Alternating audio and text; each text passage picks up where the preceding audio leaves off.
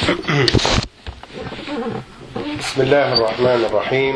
الحمد لله والصلاة والسلام على سيدنا وحبيبنا ومصطفانا محمد رسول الله وعلى آله وصحبه ومن اهتدى بهداه. وقفنا في المرة الماضية أو الدرس الماضي على سنة الله سبحانه وتعالى في فتنة المؤمنين. يعني وامتحان المؤمنين نبدأ من هنا. وقبل البدء من هذا العنوان لابد أن نغتنم الفرصة ونهنئ أهل غزة والشعب الفلسطيني عموما بهذا الإنجاز العظيم والنصر الكبير الذي حققوه بفضل الله سبحانه وتعالى من توقيع الهدنة وانفراج الأزمة. نسأل الله عز وجل أن يدوم هذا. وألا تفعل إسرائيل ما عودتنا عليه من نكس العهود كما ذكر الله عز وجل في القرآن الكريم عنهم فالحمد لله يعني الدماء التي سالت والشهداء الذين سقطوا والأرواح التي أزهقت والجرحى الذين وقعوا في هذا العدوان والبيوت التي دمرت والناس التي هجرت الحمد لله ما كانت سدى.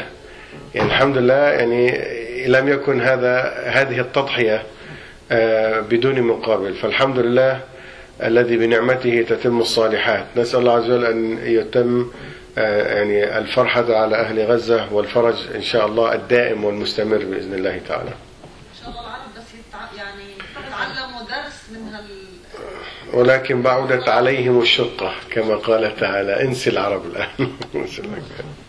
نقول حسبنا الله ونعم الوكيل. نعم ونحن الحمد لله بسبب هذه الأمور نحن بدأنا بالحديث عن الفتن وموقف المسلم من الفتن في ضوء الكتاب والسنة والأحداث التاريخية يعني. ما هي سنة الله عز وجل في ابتلاء المؤمنين وفتنة المؤمنين؟ ربنا عز وجل ذكر في عدد من السور آيات عديدات تتحدث عن فتنة المؤمنين يعني ابتلاء وامتحان المؤمنين. منها قول الله تعالى أم حسبتم أن تدخلوا الجنة ولما يأتكم مثل الذين خلوا من قبلكم مستهم البأساء والضراء وزلزلوا حتى يقول الرسول والذين معه والذين آمنوا معه متى نصر الله؟ ألا إن نصر الله قريب. هذه الآية ما نريد ندخل في التفسير إنما فيها فيها مواقف ومحطات.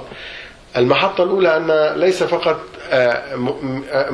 مؤمنو الصحابة الوحيدين الذين امتحنوا وزلزلوا ومستهم السراء البأساء والضراء. إنما سنة هذا تدل دلالة واضحة أن سنة الله في الابتلاء للمؤمنين من من قبل أمة محمد صلى الله عليه وسلم. الوقفة الثانية أن هذا الابتلاء والامتحان كان بالبأساء وكان بالضراء. قيل أن بالموت وبالأمراض وقيل بالجهاد وبالحرب وأشكال الابتلاء متعدد. والله عز وجل يبتلي عباده بما شاء كيفما شاء وقت ما شاء سبحانه وتعالى. الوقفة الثالثة أن.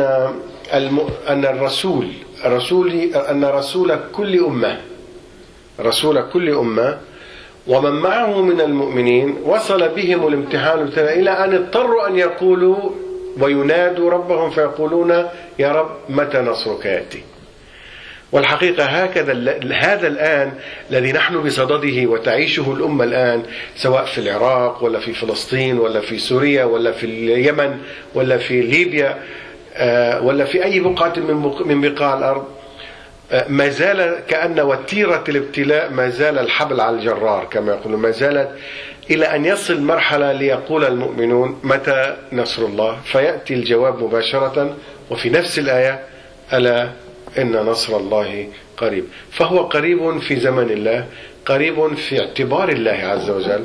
فعلى المؤمن أن يصبر ولا يستعجل ولا يستعجل كما في آيات أخرى. ومنها قول الله تعالى ولنبلونكم حتى نعلم المجاهدين منكم والصابرين ونبلو أخباركم. هذا في سورة محمد صلى الله عليه وسلم. في ناس تقول كلام باللسان ولكن الله عز وجل لا يريد هذا فقط يريد الفعل والأعمال. ولنبلونكم حتى نعلم المجاهدين منكم والصابرين. ناس تدعي الجهاد وناس تدعي الصبر ولكن كل دعوة الله عز وجل يريد أن يمحصها ويتثبت منها. فلذلك يعني نسأل الله عز وجل الثبات في الأمر.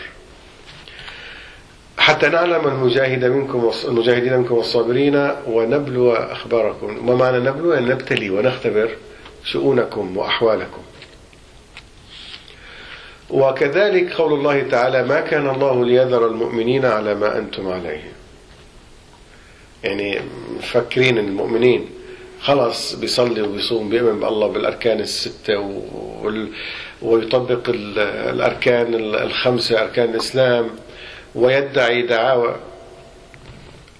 ولا آه الله عز وجل ما كان الله ليذر المؤمنين على ما أنتم عليه من دعوى ومن حال حتى يميز الخبيث من الطيب.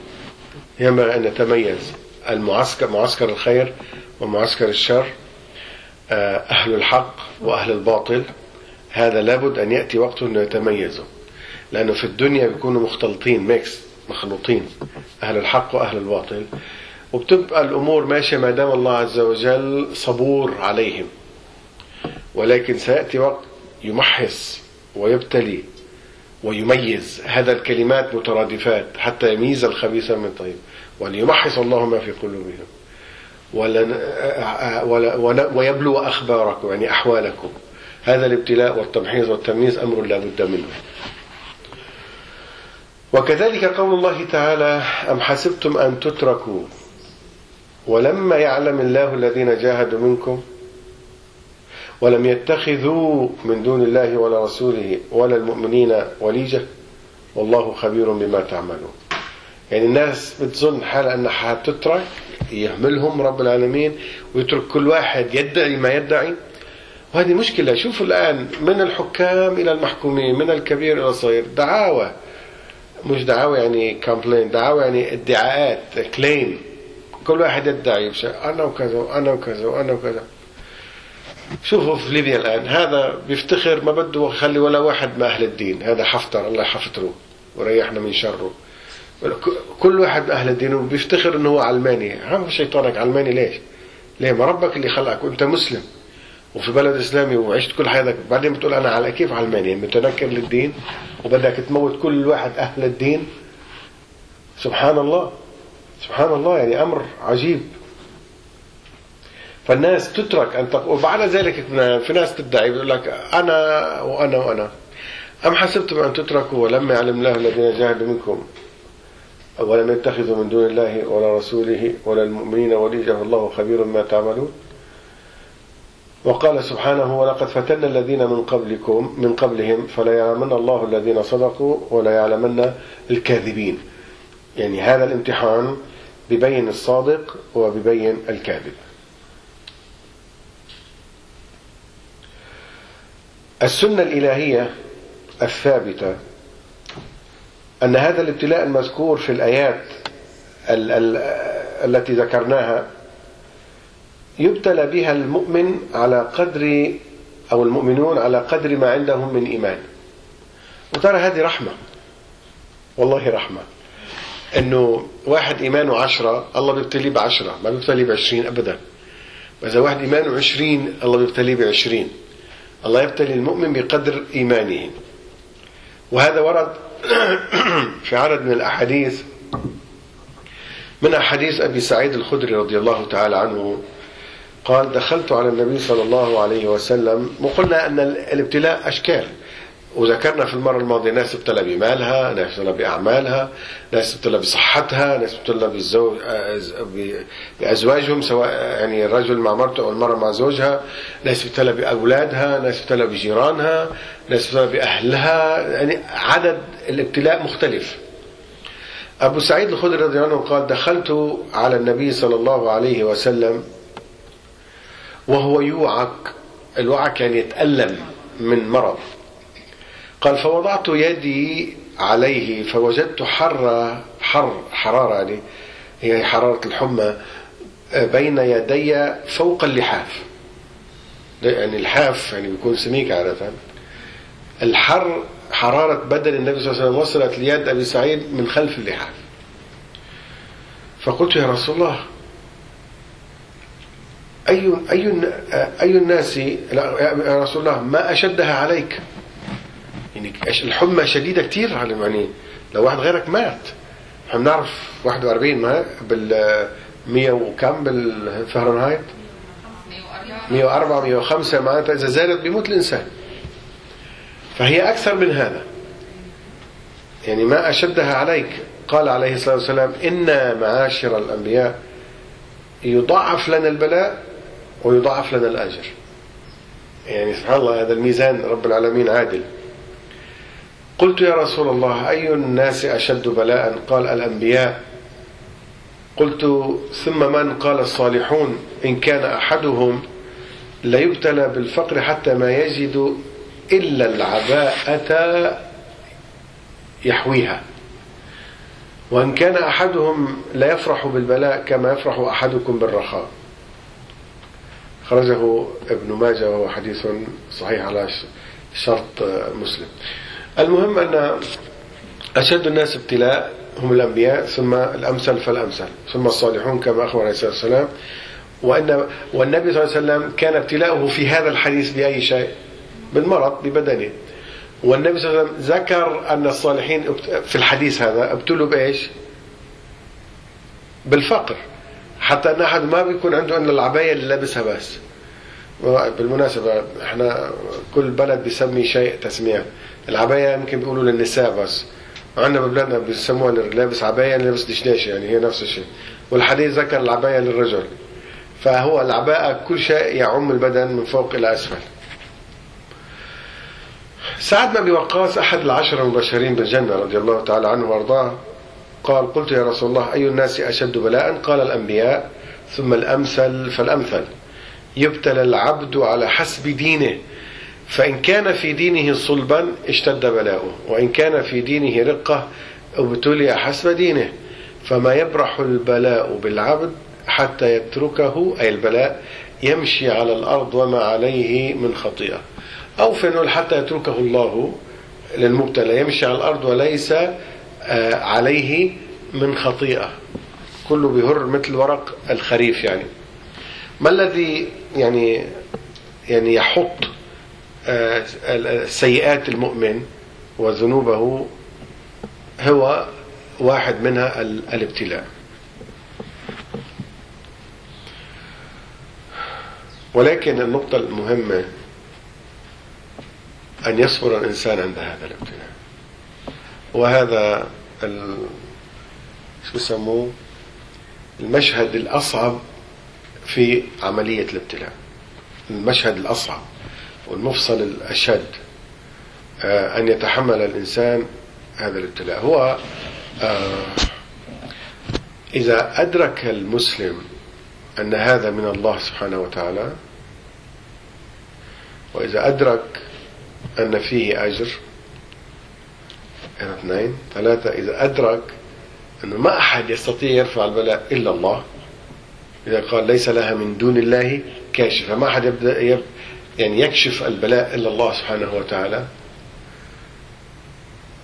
الأمر الرابع اللي ذكرناه كذلك أن في أنواع من البلاء ينزل بالمسلم ولكن مطلوب منه أن يغيره. فالرضا بقضاء الله.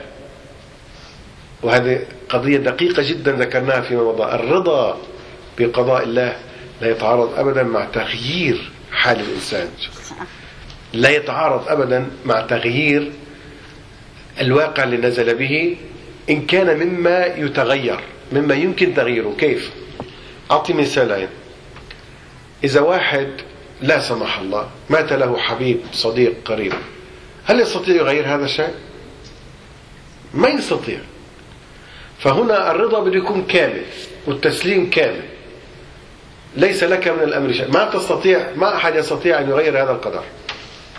فليس لنا أمام هذا النوع من الابتلاء إلا التسليم والرضا بما الله سبحانه وتعالى أعطى المثال الآخر المقابل يعني لو إنسان مرض سواء هو أو أحد أولاده.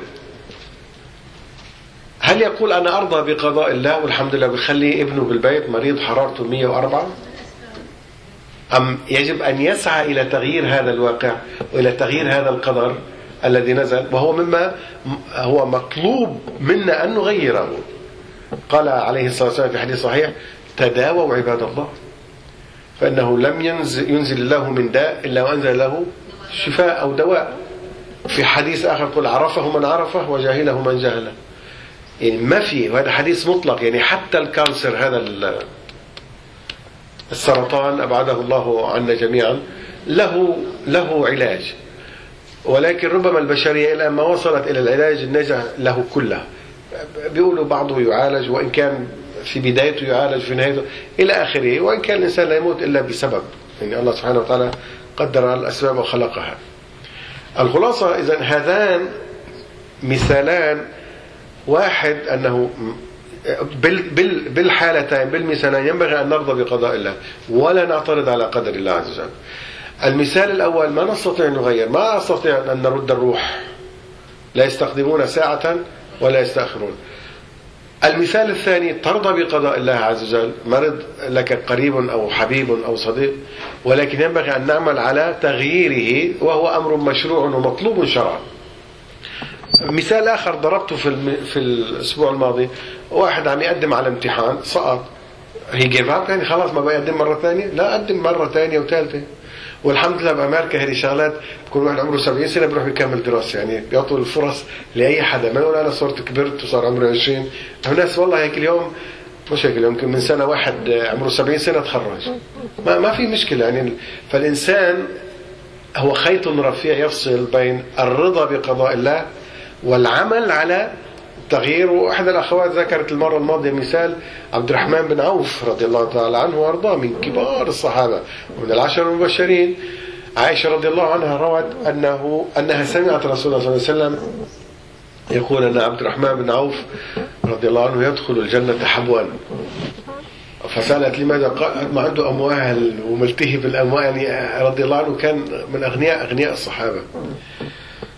فلما سمع هذا ذهب إلى عائشة بعد وفاة النبي صلى الله عليه وسلم وسألها هل سمعت هذا؟ قالت نعم. ماذا قال؟ He did not give up. قال خلاص هذا قدري. قال سأنفق وأنفق وأنفق حتى أدخل الجنة هرولة ليس زحفا. وقال قول الله تعالى في سورة التوبة في سورة الرعد يمحو الله ما يشاء ويثبت وعنده أم الكتاب. الله اللي خلق الكتاب والله اللي خلق القلم. وقال له اكتب مقادير كل شيء. فالذي أمر القلم أن يكتب في اللوح قادر سبحانه وتعالى أن يغير ما يشاء ويثبت للحكمة في كل أعماله جل وعلا.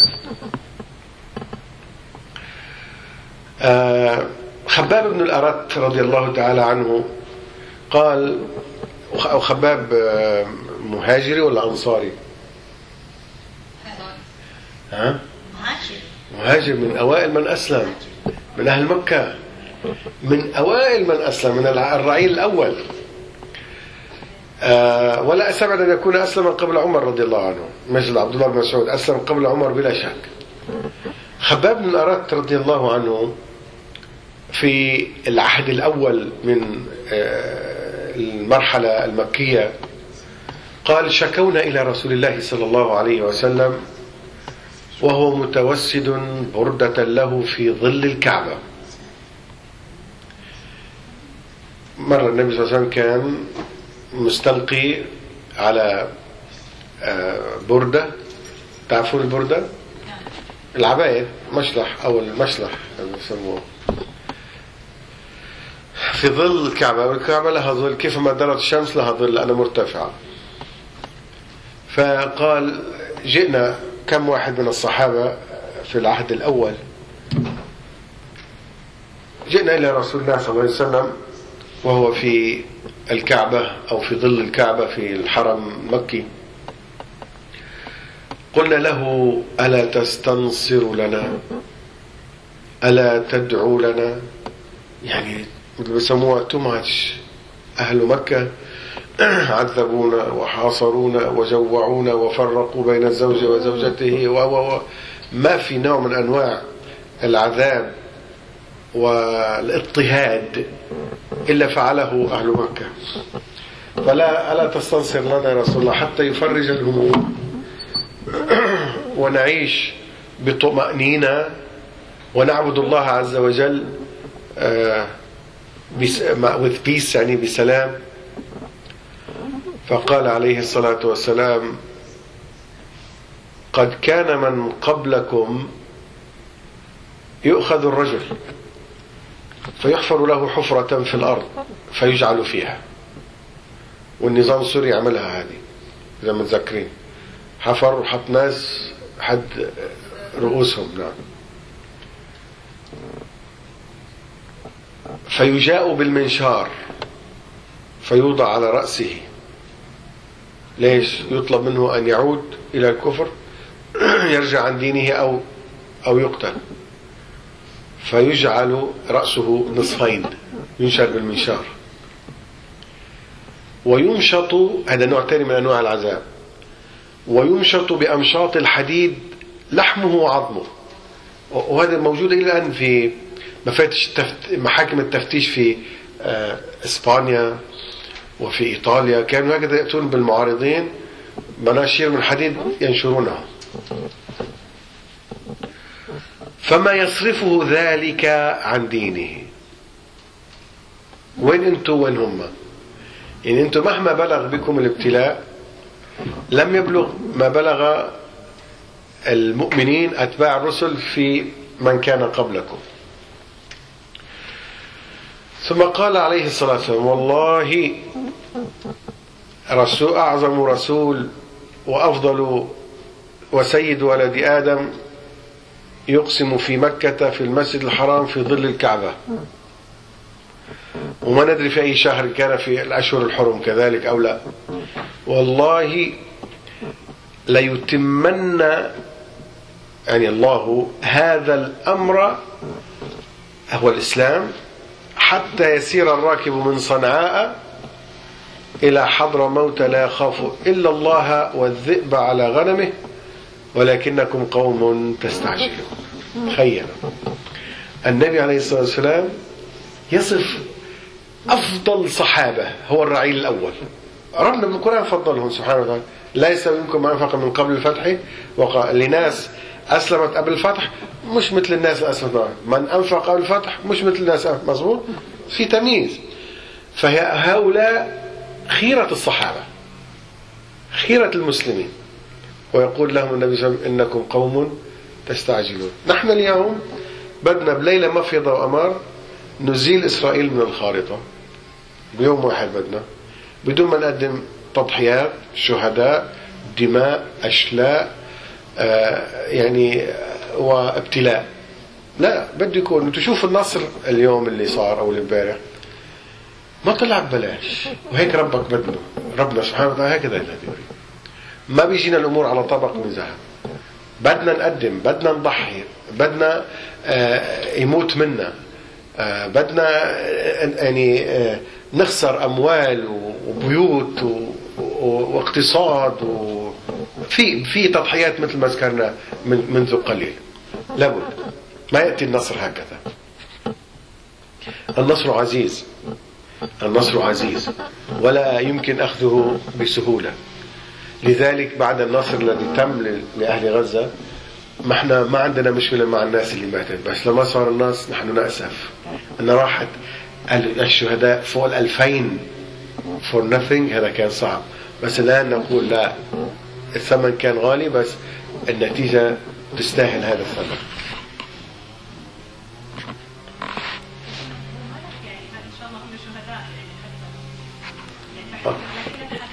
ما في شك ما في شك بس إحنا نقول راحت يعني بدون نتيجة في الدنيا دنيوية.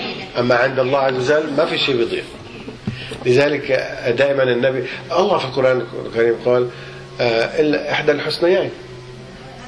في والنبي صلى الله عليه وسلم قال يعني إحدى الحسنيين إما الشهادة أو النصر.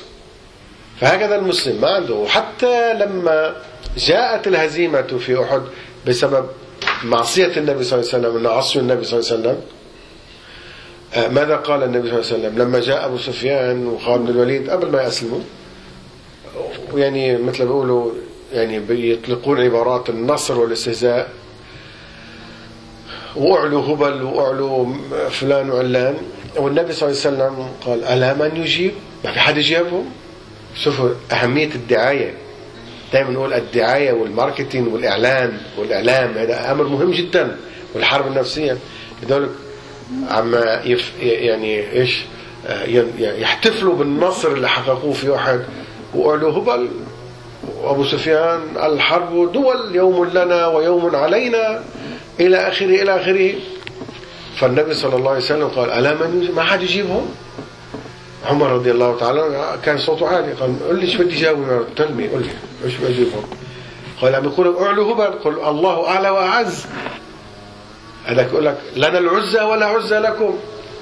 قل لهم كذا ورد ثم يقول كذا قل له رد قتلانا في الجنة وقتلاكم في النار. حتى في الهزيمة لنا إحدى الحسنيين. نحن نؤمن إيمان كامل أن من مات في سبيل الله في الحرب في سبيل الله مقبلا غير مدبر أنه إن شاء الله في الجنة. فبالجملة نقول قتلانا في الجنة وقتلاكم في النار وهي إحدى الحسنيين فالمسلم دائما معنوياته عالية على كل حال معنوياته عالية فأنا الذي قصدته مش في الآخرة. آخرة أمرها إلى الله. من أي تزي من أولها إلى آخرها. ما أحد يستطيع يدخل فيها. أما الدنيا لنا حساباتنا ورؤيتنا ونظرتنا وفرحنا وغضبنا. نقول في الدنيا هؤلاء الشهداء ما راحوا سدى في الدنيا أنه اطلع في نصر وتحقق نصر من حمد الله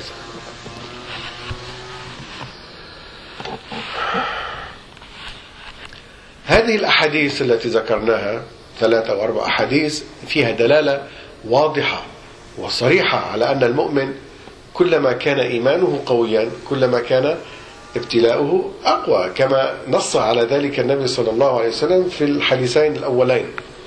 وبالعكس صحيح بقدر إيمان الإنسان يبتلى. وبالجملة المؤمن ينظر إلى الابتلاء أنه دلالة خير وليس الابتلاء نذير نذير شؤم أو شر أبدا.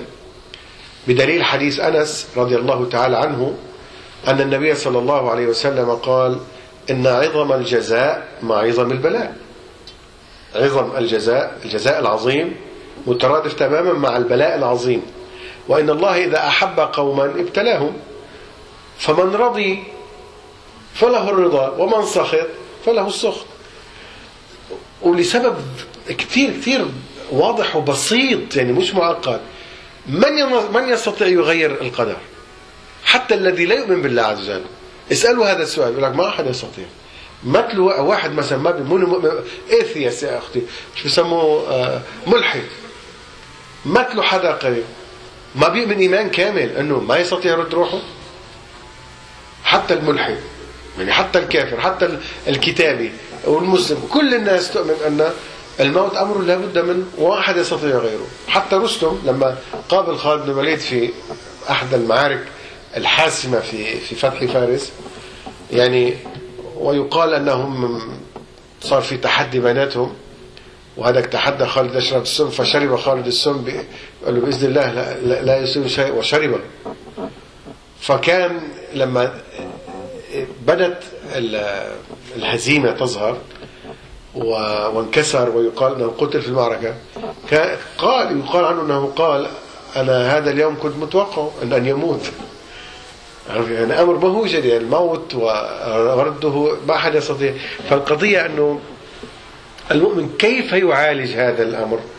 وكيف يبتعد عن السخط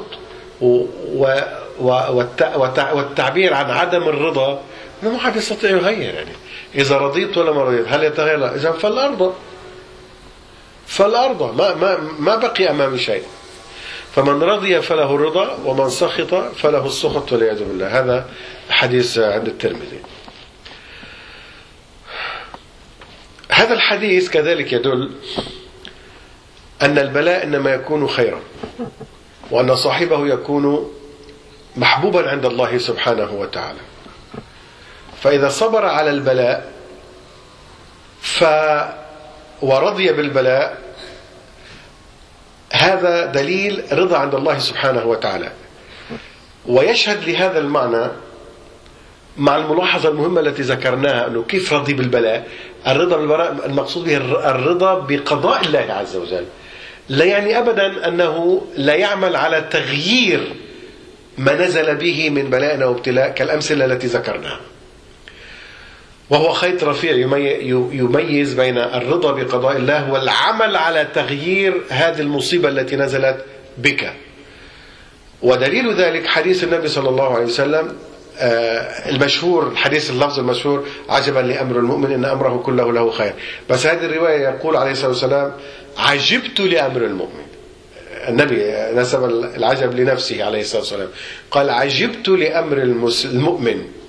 إن أمره كله خير. إن أصابه ما يحب هذه الرواية الثانية. إن أصابه ما يحب حمد الله. فكان خير له. وإن أصابه ما يكره فصبر كان خير له. وليس كل أحد أمره كله خير إلا المؤمن.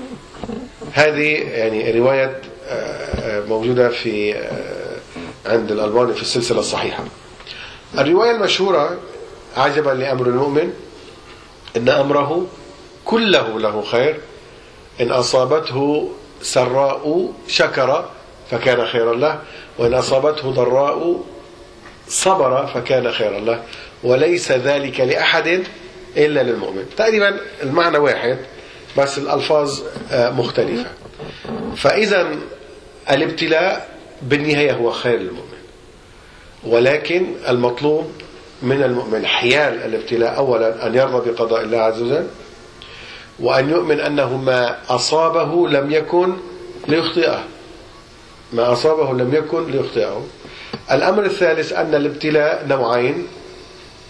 أو نوعان نوع ما نستطيع أن نفعل تجاهه شيء كالموت والعياذ بالله. الأمر الثاني إذا نزل ورضينا وأن ما أصابنا لم يكن ليخطئنا ولكن إذا إنسان قدم امتحان رسب بيرجع بعيد وإذا واحد مرض بيروح عند الدكتور فذهابه للدكتور لا يعني أنه رافض لقضاء الله عز وجل. أبدا لا يعني هذا بل بالعكس تداووا عباد الله فإن لكل داء دواء.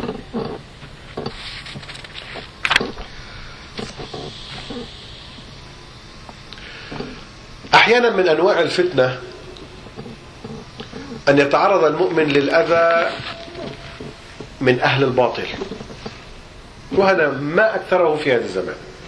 المؤمن يبتلون ويتعرضون للأذى من أهل الباطل سواء محليين أو خارجيين.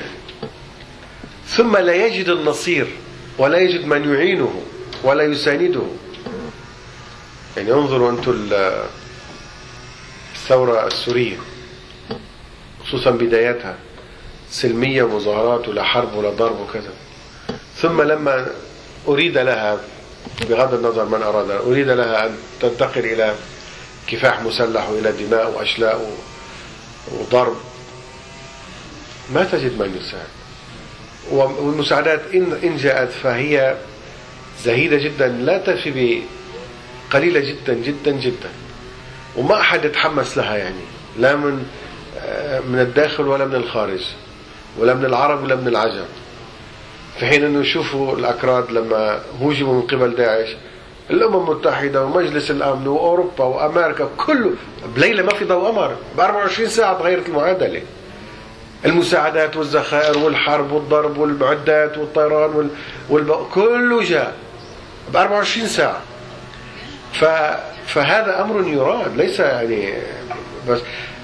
بغض النظر ما أنا حأدخل في تفصيل وكيف ومع مين بس النقطة انه أنه هناك ما أريد له ما حد يساعده لذلك من أنواع الفتن والابتلاء أن يبتلى المؤمن من قبل أهل الباطل ولا يجد نصيرا له ولا مساندا له. فلا يملك النصرة لنفسه ولا المنع ولا يجد القوة التي يواجه فيها الطغيان. هذه الصورة البارزة للفتنة المعهودة آه، ولكنها ليست أعنف صور الفتنة. فهناك فتن أخرى وصور أخرى ربما تكون أشد منها. من أنواع الفتن فتنة الأهل والأحباب الذين يخشى عليهم أن يصيبهم الأذى بسببه. وهو لا يملك عنهم دفعا. هذه صدقوني أصعب من الأولى. شوفوا في بلادنا خصوصا الأنظمة الدكتاتورية وتتصف بالفرعونية والطغاة. إذا كان أحد مطلوب عندهم بيروحوا عند أمه وأخته وأبوه وأخوه وابنه وبنته ببهدلوهم. بهدلوهم بهدلة يعني نيمت ما عندهم أي أي شو بسموها آه أخلاقيات توقفهم عند حد. مفتوحة لكل الاحتمالات. وهذا فتنة صعبة هذه.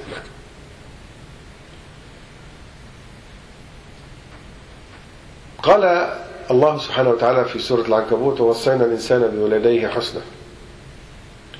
ففتنة الولدين وفتنة يعني الأولاد كمان هذه فتنة صعبة لأن الإنسان لما يرى أبنائه يتجهون نحو أنواع من الفتن متعددة وما يستطيع بكل ما أوتي من من من أساليب وعلم ومعرفة وطرق كمان يرى أبنائه متجهين نحو فتنة معينة ولا يملك لهم آه، دفعا ولا نصرا. هذه كمان صعبة. آه، نحن نعلم أن نوح عليه السلام رأى فتنة ابنه في الكفر ودعاه كثيرا فلم يستجب. و ولما جاء الطوفان ورأى بأم عينيه الطوفان خلاص صدق ما وعد به نوح عليه السلام. آه تعال اركب معنا قال لا سآوي إلى جبل يعصم الناس. هو بيشوف يعني صدق ما قاله أبوه بعينيه ولم يؤمن والعياذ بالله. هناك فتنة أخرى هي إقبال الدنيا على المبطلين على أهل الباطل على أهل الضلال والبعد عن الدين. وهذه فتنة عظيمة وكثير من ضعاف النفوس وضعاف الإيمان يفتنون في هذا كثيرا ويقولونها. ويرى الناس لهم ناجحين تهتف لهم الدنيا تصفق لهم الجماهير تتحطم في طريقهم العوائق تصاغ لهم الأمجاد وهو مهمل منكر لا يحس به أحد ولا يحامي عنه أحد ولا يشعر بقيمته أحد. ولا يهتم بالحق الذي يحمله بين جنبيه وفي ضميره وعقله. هذا الحق والعلم لا يهتم به أحد إلا القليل. فهذه فتنة كذلك. وهذه الفتنة مر بها الأمة العربية تحديدا والإسلامية بالستينات ربما الخمسينات والسبعينات هذه الفترة. أكثر شيء بالستينات. انتشرت الشيوعية والاشتراكية والرأسمالية والقومية وال وال وال, وال وراح كاد أهل الدين يندثروا. وأصبح لكل هؤلاء الأحزاب دول. تعرف القومية انتشرت وحكمت والبعثية حكمت والاشتراكية حكمت والناصرية حكمت وال وال وال كله حكم. حكم حكم من يعني ليبيا كانت الجزائر كانت العراق كان اليمن كان ومصر كان أيام عبد الناصر وسوريا كل حكموا. وصار أهل الدين كأنهم غرباء كأنهم جايين الين من من الفضاء. صار أهل الدين فبصير الفتن والابتلاءات ولله سبحانه وتعالى في خلقه شؤون. من أنواع الفتن فتنة الغربة في البيئة. حين ينظر المؤمن فيرى كل ما حوله غارقا في تيار الضلالة وهو وحده موحش غريب طريد. وهذا حصل ولا ما حصل؟ حتى على زماننا في أيامنا وفي جيلنا حصل هذا.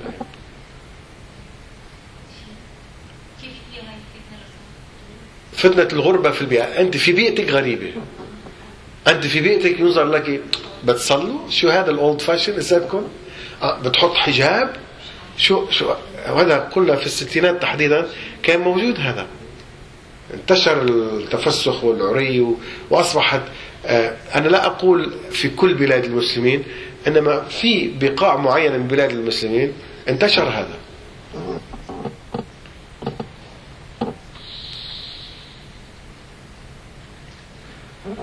هناك فتنة أخرى هي أن يجد المؤمن امما.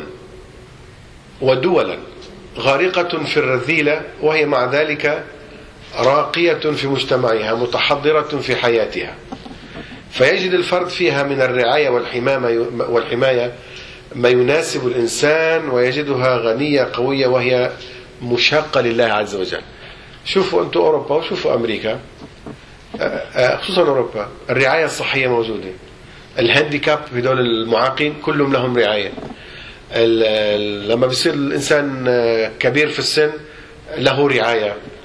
بتروحوا المطار هدول الهانديكاب لهم طرقهم وله اهتمامات وإذا صار إذا مولد كمان إنسان معاق له اهتمام وله ونظام واحترام. وهن أهل باطل مش غير الباطل يعني.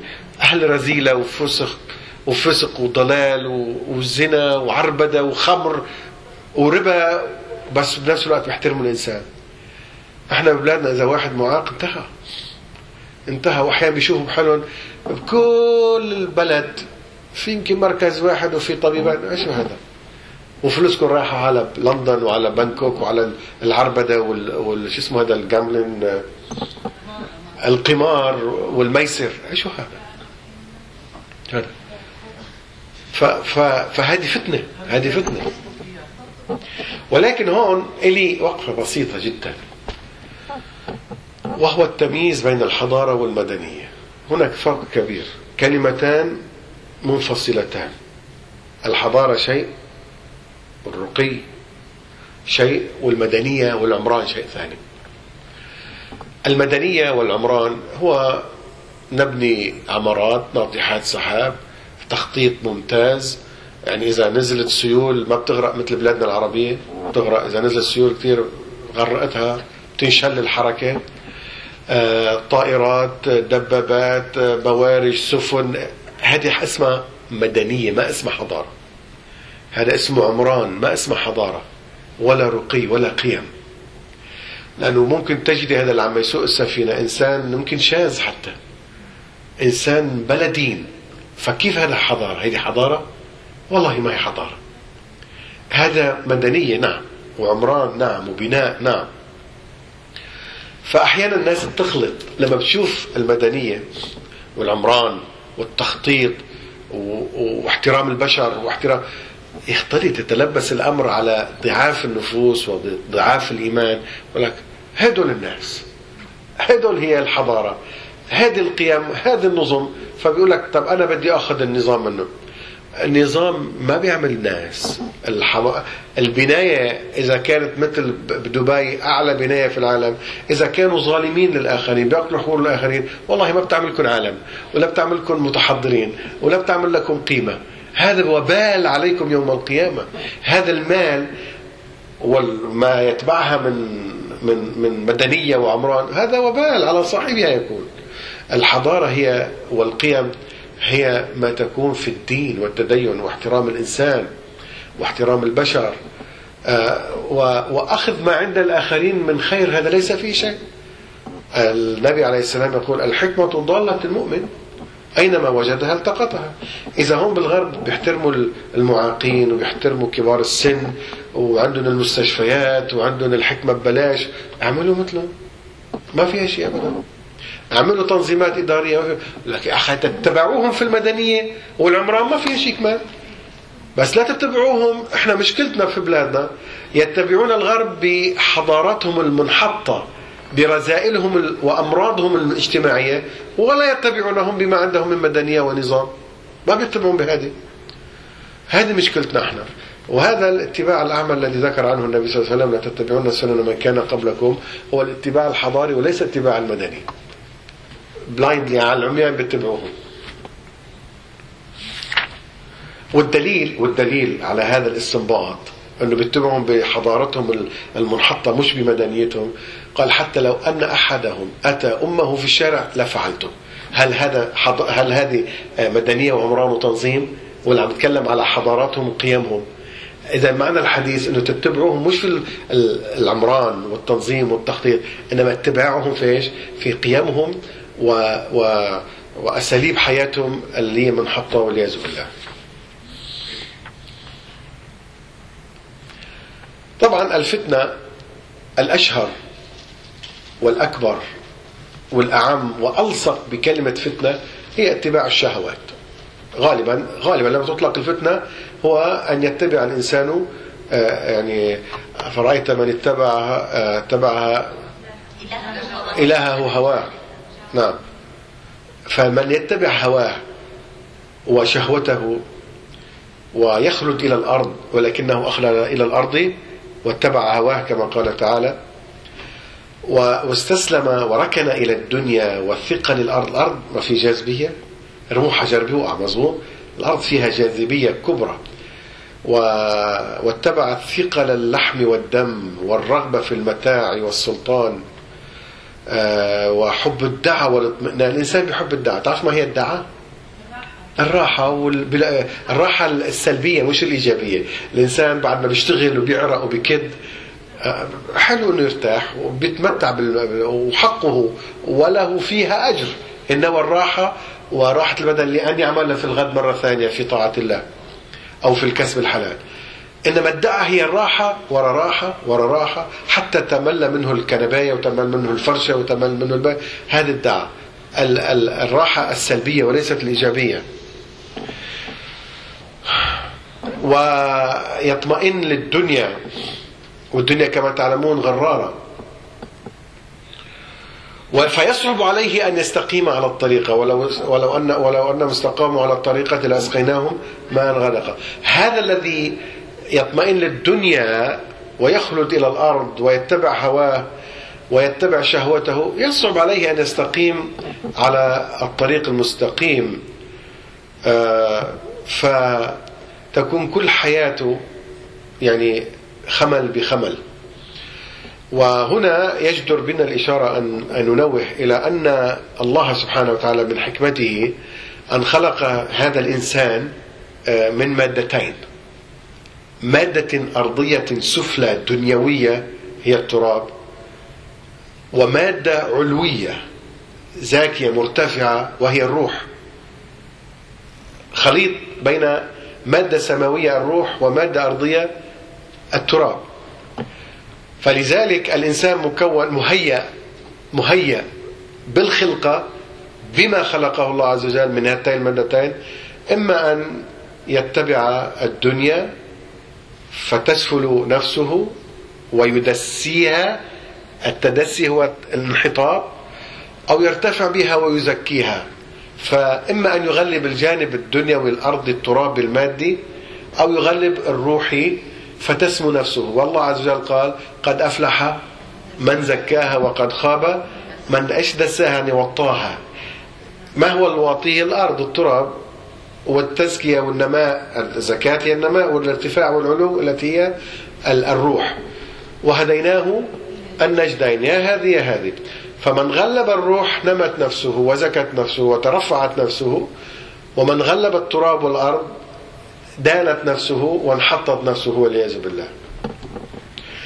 وسبحان الله كأن الشهوات جاءت من المادة الأرضية. وكأن الروحانيات ما إحنا بنسميها الروحانيات؟ جاءت من المادة العلوية التي هي الروح. فإذا طال الأمد وتباطأ النصر كانت الفتنة إيش؟ أشد على المؤمن وأقسى وكان الابتلاء أشد وأعنف. وفي هذه الحالة لا يثبت إلا من عصمه الله. وهؤلاء هم الذين يحققون في أنفسهم حقيقة الإيمان ويؤتمنون على تلك الأمانة الكبرى أمانة السماء وأمانة الله في ضمير الإنسان. وبقي مسألة نريد أن ننبه عليها. حاشا لله لأنه حتى الناس ما تفهم الابتلاء غلط وطول الابتلاء غلط تفهمه غلط. حاشا لله أن يعذب المؤمن بالابتلاء. لا ينبغي أن نفهم الابتلاء أنه عذاب من الله أبدا ودائما نسأل هذا السؤال. إذا نزلت فيه مصيبة الإنسان هل هذا عذاب أم هو ابتلاء؟ كان دائما جواب يقول انظر نفسك. أنت تعكس هذه المصيبة أو هذا الابتلاء إن كان عذابا أو امتحانا. كيف؟ هل أنت مؤمن بالله؟ نعم. هل أنت مصلي؟ نعم. مطيع لله عز وجل؟ نعم. صايم؟ نعم. مزكي؟ نعم. لو عندك فلوس تحج نعم. يعني أنت مستعد أن تطبق وأنت مطبق لأوامر الله سبحانه وتعالى؟ نعم. هل أنت مجتنب نواهيه؟ الكبائر الربا الزنا الخمر ال ال ال ال نعم. إذا قولا واحدا هذا ليس إلا امتحان على قدر إيمانه لا يمكن أن تنظر إلى الابتلاء على أنه عذاب. والله عز وجل يقول في القرآن الكريم هذا المعنى. يقال سبحانه وتعالى آه جعل فتنة الناس كعذاب الله. سمعتوا هذه الآية؟ إذا نزلت نزل الابتلاء بالمؤمن لا يمكن أن تكونسيدر أنه عذاب. ولا يمكن أن تتعامل مع ابتلاء الله مثل ما يجي جنود بشار ولا جنود المالكي ولا جنود ويعذبوك ويقهروك ويقتلوك. لا هذا عذاب الناس. على فتنة الناس هذه فتنة الناس. فتنة المجرم فتنة الدكتاتور فتنة الطاغية الظالم. لا تشبهها بالابتلاء الذي ينزل بك من الله. ليسوا سواء. جعل فتنة الناس كعذاب هذا ليس عذاب من الله عز وجل. وليس كما يبتلي به الطغاة ويعذب به المؤمنين. أبدا. فهو ابتلاء. أما إذا إنسان والعياذ بالله عاصي ما عم نحكي على الكافر. كافر ناخذين غاسلين إيدينا منه. إذا واحد عاصي ضلال مرتكب للكبائر أكيد هذا. وبالنهاية صدقوني. لو إنسان على فسق على ضلال ما بدي أقول ضلال ضلال ممكن يكون في كفر على فسق على معصية حتى كبائر فينزل به هذا المصائب. بالنهاية هي خير له. ليش؟ أولا ممكن توعيه وتفيقه وياما في ناس فائت والله أحداث وأمثلة وناس أعرفهم ضلال بعيد. بيموت له حدا من أقرباء وأخوه يوعى بيصحى بيفيق بيمشي. الأمر الثاني أنه هذا يكون أخذ نصيبه في الدنيا. أخذ يعني نصيبه عذابه وحسابه في الدنيا.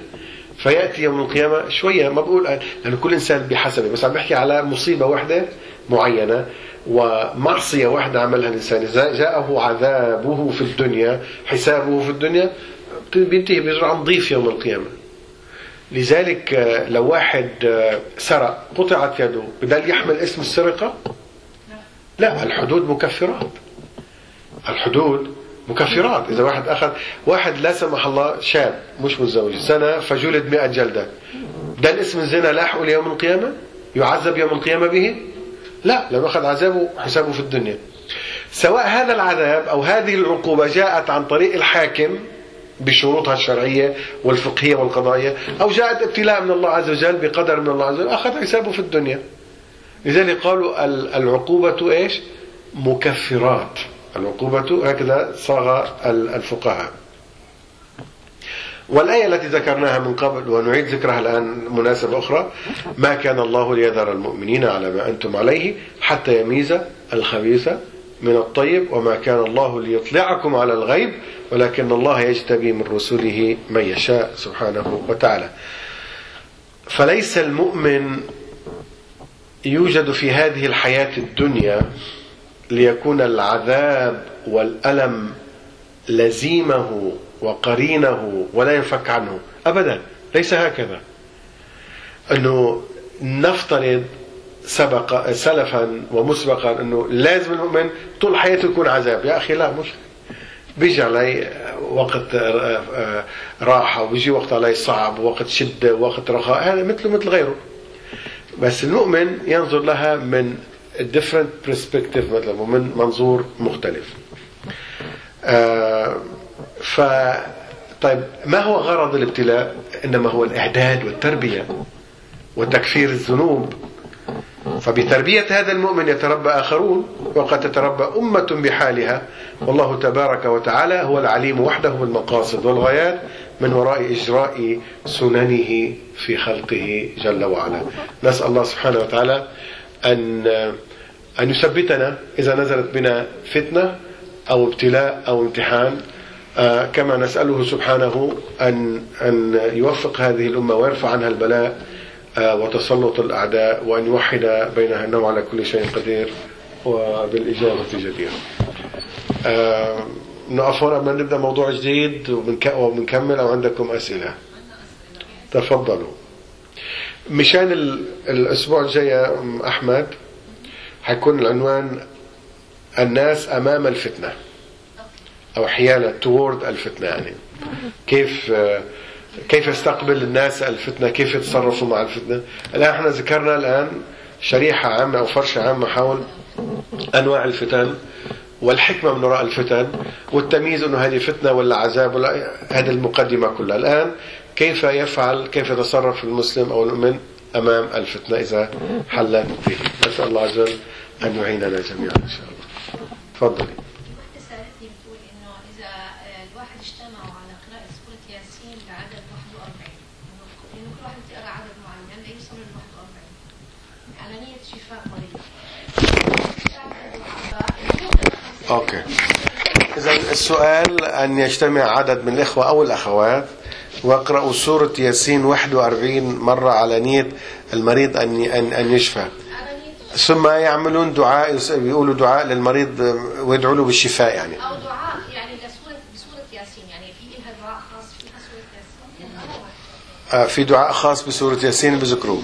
بعد نهاية شوفي والله تعالى أعلم. يعني ما لم يحط علمي ولا أدعي أنني أحيط بكل حديث النبي صلى الله عليه وسلم علما بس من ظاهر ظاهر هذا الفعل آه، بس نصل للأعداد والأرقام فهي مسألة تعبدية لا يثبت العدد إلا بآية أو حديث صحيح. إلا بآية أو حديث صحيح وغالبا الأحاديث تكون أكثر من آيات يعني آه، بس يكون صحيح. آه، رقم 41 من- مش 40 حتى 41 هذا معناتها في يعني يعني غاية مقصودة لزيادة 41 فهذا دليل قوي إنه لازم يكون في حديث صحيح. ائتوني بكتاب من قبل هذا أو أثارة من علم إن كنتم صادقين. ائتونا بالدليل الصحيح والله إحنا أول ناس منه قل إن كان للرحمن ولد فأنا أول العابدين. فهذا صح فيه حديث فأنا أول الفاعلين. كلنا في أسرنا الكبيرة والصغيرة مرضى والله يعني نتقرب وجل ب- بتطبيق السنة من وجل من سنة رسول الله صلى الله عليه وسلم. ولكن ما أظنه ظنا راجحا أن هذا لم يعني يرد به حديث في الواحد وأربعين هذا. أما أما الدعاء الخاص بسورة ياسين كذلك لم يحط علمي بأن هناك دعاء خاص بسورة ياسين مستنبط من سورة ياسين. إنما أزين الحديث عن ياسين بشيء. أنه وردت أحاديث منها ضعيفة ومنها حسنة وعمل به آه، علماء حديث أن ياسين سورة عظيمة في القرآن وأن ياسين من قرأها يدعو الله عز وجل قرأها مش 41 مرة ولو مرة واحدة يقرأ سورة ياسين على نية الاستشفاء على نية رفع البلاء على نية الفرج ويدعو الله عز وجل فهذا أمر خير وحسن ليس فيه بأس. أما أن نجتمع ونقول 41 وبعدين في دعاء خاص إذا ما دعينا به هذا كله يحتاج إلى أدلة.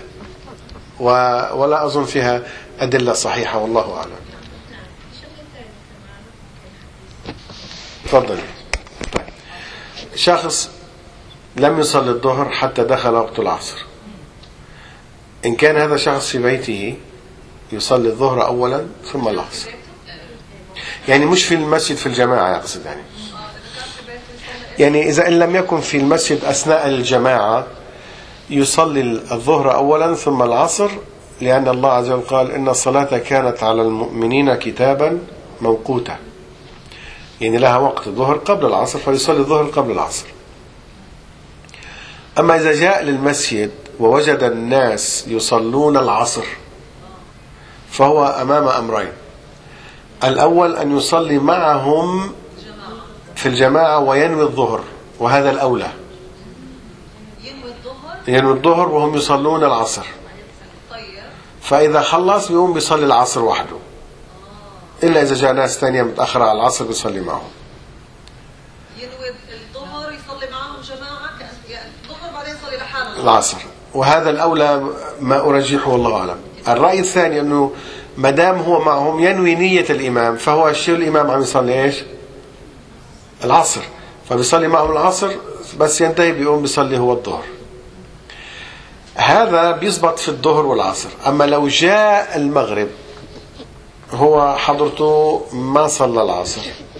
فوجد الناس يصلون المغرب. فوجد الناس يصلون المغرب. فهنا الأفضل أن يصلي معه المغرب ثم يصلي العصر لأن العصر خلاص دان راحت. لا بقى يعني الظهر وعصر فيها شبهة. مو بس هيك أربعة لأنه الظهر والعصر دائما بتنجمع مع بعض. ففيها شبهة وفي في أقوال فقهية كثيرة ولا أقول هي الراجحة بس موجودة. أنه ما دام في وقت العصر لا تعتبر قضاء إذا صلى الظهر قبل العصر. لأن هدول من الأوقات تنجمع بس عصر ومغرب ما هو أوقات جامعة بصلي المغرب معهم بعدين بيصلي العصر. لولا حالة لو لحاله بيصلي ال- ال- ال- العصر أول. قبل يعني الأولوية الف- دائما إذا إذا أنا فصلت بين حالتين كبريين الحالة الأولى في الجماعة أو في وحده.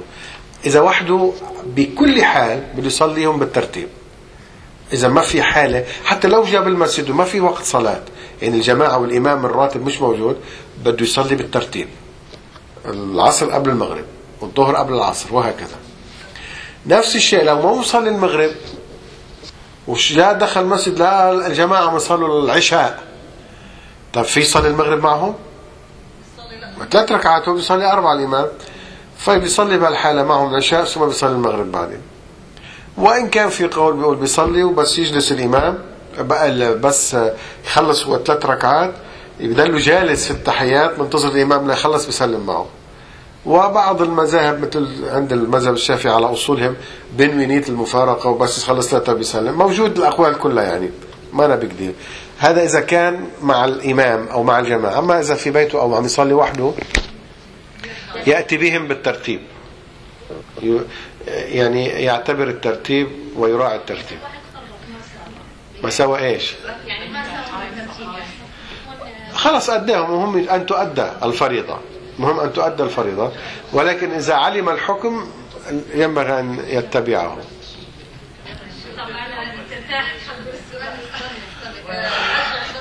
تفضلي. بالنسبة إنه الواحد إذا كان بده يقضي كمان بينطبق عليه هيدا نفس الشيء إنه يصلي بالترتيب. حتى لو بده يقضي بده يقضيهم بالترتيب. الظهر قبل العصر العصر المغرب وهكذا. نعم. يعني ممكن مع يعني الواجب قبل. قبل إيش؟ الفرض مثلا اذا كان العصر الظهر والعصر. آه، بيقضي الظهر والعصر قبل الفرض القضاء أو ال- الواجب. يعني مين قبل يعمل القضاء وبعدين يصلي صلاة الظهر اللازم اليوم. يصليها ولا يعمل العكس؟ هيك؟ أعطيني مثال يعني إذا كنا بوقت عصر مثلا. وبده وبده يقضي إيش؟ مش قصدي قصدي العصر بده يعصر امبارح. آه وبده يصلي عصر اليوم. هو بالخيار يستوي الأمران. إما بي بيأدي الفريضة الحالية أول ثم القضاء أو بيعمل القضاء ثم ما هو بالخيار. ما بيأثر. ما وإن كنت أنا بفضل أن يؤدي الإنسان الحاضرة. الحاضرة يعني ليه حاضر؟ بعدين يقضي لأنه هو الحاضر إذا مات وما أداها قد يؤاخذ. أما ال- الفائتة هذه أمرها أهون. بس هذه فريضة هذه. عم تقضي فريضة مش نافلة. ففريضة هي. في سؤالين نعم. اول واحد مثلا أنا كنت زعلانة من مع مثلا سي من الناس ابني مثلا وحلفت إني ما حطلع معه المشوار وصار طلع معي يعني اصر انه يطلع إيش عملت؟ إذا حلفتي إنه ابنك ما يطلق معي بدي نسألك هل عقدتي الأيمان ولا هذه من والله ما لك طالع معي من الكلام السريع اللي هو ما في تعقيد أيمان إذا كان ما فيش تعقيد أيمان فهو لغو يعتبر والله عز وجل قال لا يؤاخذكم الله باللغو في أيمانكم خصوصا إذا الإنسان is dealing عم يتعامل مع ابنه مع بنته مع مع مع زوجك مع أو أو يعني هدول هالشغلات هدول غالبا آه، الأيمان بتكتر كثير يعني هذا لغو يعتبر. أما إذا في تعقيد أيمان وجزم ومصرة وثم كسرت يمينك بلك تكفري. فكفارته إطعام عشرة مساكين. من أوسط ما تطعمون أهليكم. أو كسوتهم أو تحرير رقبة فالإطعام أهون شيء. يعني حوالي 100 100 100 دولار. آه. وهذا المينيموم كمان. لا آه، العشرة لأنه الإطعام هو قدر الفطرة بالضبط وقرروها عشرة. إذا ما أنا 15 يعني. عشرة ضرب عشرة شاطرة بالرياضيات بيطلع 100 مزبوط؟ شيء والذي لا آخر شو الصيام. آخر شيء. آخر اللي ما بيقدر. فمن لم يستطع فصيام ثلاثة أيام. فهذا الناس بتفهم الحكم غلط على كيفها. بيحلف ثلاث بيحلف أيمان بيصوم ثلاث أيام. مش صح. بدكم تكفروا عن يمينكم بالاطعام اللي ما يستطيع يطعم بيصوم ثلاث أيام. في ناس قالوا مثلا جيبي كيسين رز مثلا بطعم عشرة. ال- الفطرة. ليش قيمة الفطرة؟ قيمة الفطرة كم؟ وهي الإطعام هو نفسه نفس القيمة. بس أنا ما كنت يعني عاقل بس هيك ما أنا ما أدري أعطيتك الحكم وأنت أعرف بتنزيله على الواقع. أنت بتعرفي إذا عقدت الأيمان ولا كان لغو. بس هو طلع معي يعني بالغصب؟ هو اللي بكفل لك طيب. آه متذكر يا دفعناهم مزبوط. شو شو شو السؤال الثاني؟ آه سؤال ثاني لو سمحت. كنا بالسفر. إحنا بصلاة الوقت صلاة المغرب. إجا وإحنا مسافرين. رجع حنرجع بيتنا إن شاء الله ال- العشاء. العشاء إن شاء الله. آه، المغرب. آه آه. بيصير نجمع المغرب العشاء مع المغرب؟ عيد السؤال بسفر. وراجعين على شارلوت رجعنا ان شاء الله إحنا حنوصل للعشاء يعني على العشاء فينا نصلي ببيتنا آه.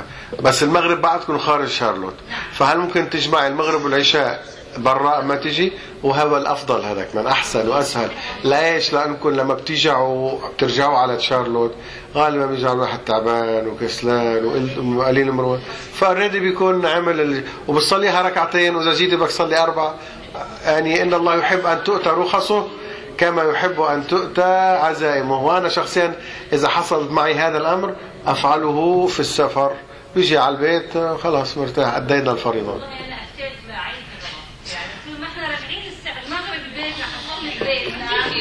طول ما يعني أخذ بال... بالعزيمة مش السريع. آه. إيه، بالسفر كمان إيه، قصر أفضل لوحده مثلا الظهر اجى وقت نصلي ركعتين العصر اجى وقت نصلي. أفضل من انك تقصر وتجمع ولا وقت؟ لا الأفضل تقصر وتجمعي إذا عم تحكي بالأفضل. بس ولكن إذا إنسان آه، صلى بوقت الظهر ركعتين وما صلى العصر ثم جاء العصر صلى ركعتين إذا أوكي ما في مشكلة. ما في مشكلة هذا كله جائز. في السفر اسمعوا بالسفر الجمع والقصر أو القصر دون الجمع.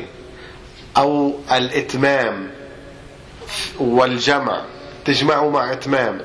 أو عفوا آه تجمعوا مع إتمام. أو تتم بدون جمع كله جائز. هذا السفر.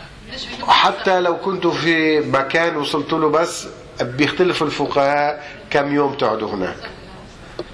مثلا الشافعية أربع أيام دون الدخول والخروج. الأحناف 15 يوم.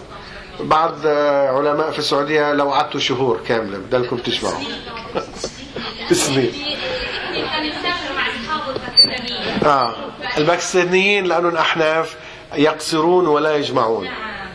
هذا فقههم أو هذا مذهبهم وهو مرجوح. أما الراجح رأي الجمهور الجمع والقصر وهو الأليق بالسفر. ما في شك أن تسألوني إيش الأفضل؟ الأفضل أن نجمع ونقصر. نعم. هذا الأفضل. لأنه رخصة وأسهل. والله أعلم. سؤال يا شيخ في وحدة في وحدة آه، طبعا كانت حامل في فترة كل رمضان. فأطعمت ال- ال- الفالي بتاعت الماني عطتها لأختها وأختها اشترت فيها سيارة. هل هذا بيجوز يعني إطعام المسكين العشر ال 30 يوم ولا 29 يوم. آه، عطتها لأختها عطتها لأختها اشترت فيها سيارة أعطت أختها أولا إعطاء الأخت جائز. يعني معها مصا يعني حلت على قدها ومحتاج السيارة. أنا شوفي ماش تسأل لما الأمر دن هلا. قضي الأمر الذي فيه تستفتين بتبيع السيارات أختها وترجع لها الفلوس. لا لا لا عفوا الشيخ أنا قلت لها لأني آه. أنا حسيت إنه الموضوع مش مضبوط. قلت لها خليني آه. الشيخ شوفوا. واحتسبيها إنه إنه هذه هيك صدقة يعني. يرجع الوضع كمان مرة شوف هلا هو هناك ثلاث أمور بدنا نحكي فيها بهالمجال، اولا هل تصح الأخت أن تعطي زكاة آه، مال أو فطر لأختها إذا كانت محتاجة؟ نعم يصح، لأن الأخت غير ملزمة بأختها، يصح أن تعطيها هذا رقم واحد. رقم اثنين آه، إذا كانت هذه الأخت أو هذه الأسرة تعمل ولكن لا تكفي ما يدخرونه فهي اذا مسكينة وليست فقيرة. والحمد لله أن الله عز وجل أباح زكاة المال للفقراء والمساكين. هذا نعمة كبيرة من رب العالمين أنه تصح الزكاة للمساكين مثل ما تصح للفقراء. المسألة الثالثة وهي المسألة الخلافية بين المذهب الحنفي أبو حنيفة رحمه الله والجمهور خصوصا في زكاة ال- مش المال زكاة الفطر أن الجمهور يوجبون يوجبون أن تكون زكاة الفطر عينية يعني قمح ولا شعير ولا آه هذا الزبيب ولا التمر ولا الرز ولا ما يقتات به الناس. أبو حنيفة رحمه الله قال يجوز إيش؟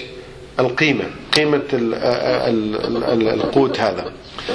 فإذا بدنا نرجع للأصل أنه الأصل في في زكاة الفطر هو ال- ال- ال- الطعام نفسه.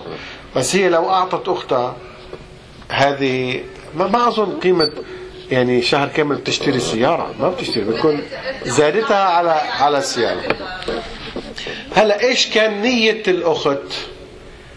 أن تعطيها مشان تشتري السيارة؟ ولا نيتها تعطيها زكاة فطر؟ لا هي لأنها ما صامت. لا أجيب على السؤال. ماذا كانت النية هذه اللي ما صامت؟ إيش كانت نيتها لما أعطتها المال؟ أن عم تعطيها زكاة فطرها مثل ما الناس عم تعمل كلهم بيدفعوا فلوس ولا نيتها أن تعطيها زكاة الفطر مشان تساعدها بشراء سيارة. لا لا نيتها إنها عشانها ما صامت اللي زكاة فطرة وما بتعرف انها بتشتري فيها سيارة. لا بتعرف الشيخ مو زكاة اللي هي الكفارة لأنها ما صامتش يعني. اللي هي إطعام الكفارة ما هي حكم كفارة حكم زكاة الفطر. هذه الكفارة هي أعطتها إياها مشان تساعدها بشراء سيارة بدل ما تعطيها لحدا ثاني. أعطيها لأختك. تستاهل وبتستحق. والأقربون أولى بالمعروف. مش إنه يعني فخفخه أو شيء يعني لها على سعرها من ال انه فإذا عارفة هذا المال راح مشان مشان شراء سيارة والله في النفس منها شيء. ما ما بدي أطلع فتوى الآن أقول هذا باطل هذا ولازم تدفع مرة ثانية بس ماني مستريح لما فعله من نفسي فيها شيء لأنها تعلم. أما لو أعطتها من دون ما تعلم هي دن انتهت. عشان هيك أنا آه، يعني أنا برضه كان عندي هيك علامات استفهام قلت لها خلينا أنا أنا أنا شخصيا آه، نفسي من فيها شيء هذا هذا الإعطاء. لأنها ما بتعرف. لو عفوا لأنها بتعرف. أما لما بتعرف ليس عليها شيء. لا لا بتعرف. وأنا قلت لها إذا قال الشيخ مثلا إنه في خلينا إذا هي قادرة اسمع إذا هي قادرة تدفع آه، زكاة فطرها لمستحقين أو تأتيهم بطعام أو شيء إذا تستطيع آه، أولى لها. ما في شك أفتيها أولى. زكاة ال- ال- المال ال- زكاة المال. بصير واحد يعطي للأخت أو الأخ؟ نعم. بصير. الأخ لا. الأخت بس. بس الأخ إذا كان مسكين ولا فقير تعطي زوجته. لأن زوجته منع عصب لك. بالنهاية أسرة أخوك حتستفيد بس تعطيها. وهذا مخرج عند كثير من الفقهاء الشافعية وغيرهم للخروج من الحرج. لأنه ما فيك تعطي أخوك. تعطي زوجته. طب للأخ بيقدر إذا متزوج يعطي زوجته. ما يعطيه له يعني مش لازم يا شيخ إنه الحالة الأخت مثلا تكون يعني كثير تعيسة يعني ممكن حالتها انها عم تشتغل بس ما انها عم بت شو ال- الفرق أنا أعطيكم القواعد وأنتم بتنزلوا. أنا ما بدي أعمل investigation كل واحد إيش بدخلوا زوجها ال- ال- ال income وال tax income أنا أعطيكم ال- الأصول القواعد وأنتم بتشوفوا إذا بتزبط معكم ولا لا. الفقير هو المعدم الذي لا يملك. المسكين الذي يملك ولكن لا يكفيه الشهر كامل. أو السنة حسب الإنكم إذا بيجي له سنوي ولا شهري. هو الذي يملك بس ما يكفيه. على طول بآخر الشهر مسبوق. فإحنا اليوم بنقول بالشهري ليش؟ لأنه الناس اليوم بتتعامل بالشهري ما بتتعامل بالسنوي. ما حدا بيأخذ راتب السنة كاملة ما؟ بياخذوا شهري أو أسبوعي. فإذا كان كل أسبوعين هيك راتبه أو كل شهر هيك راتبه. إذا بيجي بآخر الشهر ومسبوق وملحوق وبده يتدين لحتى يكمل يعيش هذا مسكين. فأنتم بعدين تعرفوا كيف تبرع. هذا المسكين. آه آخر سؤال لأنه صارت الساعة 2 يلا تفضلي. خلص قولي بقول لك تفضلي. طيب أنا فهمت الفرق بين آه، يعني ما يكون في فتنة أو something بين فرق ال- العذاب أو ال- التكبير ابتلاء امتحان. ابتلاء يعني exactly. بس في نفس الوقت الله سبحانه وتعالى آم، بين ده وده نعم اولا لفظ المصيبة هو العذاب. ما اصابكم مصيبه ف- فمما كسبت أيديكم. فالمصيبه لفظ المصيبة معناتها عذاب وبانشمنت يعني عقوبة. هذا رقم واحد. ما في عقوبة تجي إلا بما كسبت أيدي الناس. وذكرنا بالدرس الماضي أو اللي قبله ما أذكر أظن اللي قبله لما كان عملنا مقدمة عن موقف المسلم من الابتلاء والفتن أن دائما الصالحون والمتقون والعابدون والمؤمنون أي شيء بينزل فيهم يتهمون أنفسهم. يقول لك شوف يعني أحيانا يعني بيقول لك آه، مثل آه، وكيع بن الجراح أستاذ الشافعي. أستاذ شيخ الشافعي. كان إذا قال إذا نزل إذا نزل عذاب من الله علينا أظن بسببي هو كان أزهد الناس أعلم الناس أصلح الناس آه، بشهادة كل الناس. دائما المؤمن أو المتقي أو الصالح يتهم نفسه. دائما ينبغي أيش ما بننزل بنقول بسببي أنا. هيك صار. يونس عليه السلام لما كانت السفينة تغرق دغري اتهم نفسه قال ارموني أنا بالبحر ما ترموا حدا ثاني كيف انت وانت وانت؟ واضطروا يرموا طائر واجى عليه ثلاث مرات إلى آخره. دائما المؤمن يتهم نفسه. آه آه، السؤال في نقطة ثالثة كنت بدي أقولها. آه ما أدري ال- من سؤالك يعني what's the difference between ال ال يعني سبب سبب ال- اللي بيحصل. دلوقتي آه آه هلا ذكرت النقطة الثالثة هي قول الله تعالى واتقوا فتنة لا تصيبن الذين ظلموا منكم خاصة. أحيانا يكون مجتمع في ناس ظالمين ما نأخذ على أيديهم. كما قال عليه السلام لتأخذن على يد الظالم ولا تأطرنه ولا تأطرنه إلى الحق أطرا. وإلا المصيبة تنزل بتعم الجميع. هيك ربنا عز وجل قال فكرك أنت اللي عم يصير. كل أهل سوريا على ضلال لا والله. كل أهل العراق على ضلال لا والله. كل أهل اليمن على ضلال لا. وكل أهل اليمن على ضلال بس في ناس ظالمين من منهم ولم يوقفهم أحد. وعلى رأس الظالمين الحكام والعياذ بالله. ولم يعني يأخذوا على يد أحد. عندئذ تنزل الفتنة. وتعم الجميع. تأخذ الصالح بعز الطالح. نسأل الله عز وجل العفو والعافية والمعافاة الدنيا في الآخرة في الدنيا والآخرة. سبحانك اللهم وبحمدك أشهد أن لا إله إلا أنت نستغفرك إليك. اللهم اغفر لنا ذنوبنا وإسرافنا في أمرنا وثبت أقدامنا وانصرنا على القوم الكافرين. اللهم أصلح أحوالنا وأحوال أبنائنا وبناتنا ونسائنا وجميع المسلمين وبدل حالنا إلى أحسن حال. إنك على كل شيء قدير وجاب جدير. وصلى الله على محمد وعلى آله وسلم. السلام عليكم ورحمة الله وبركاته.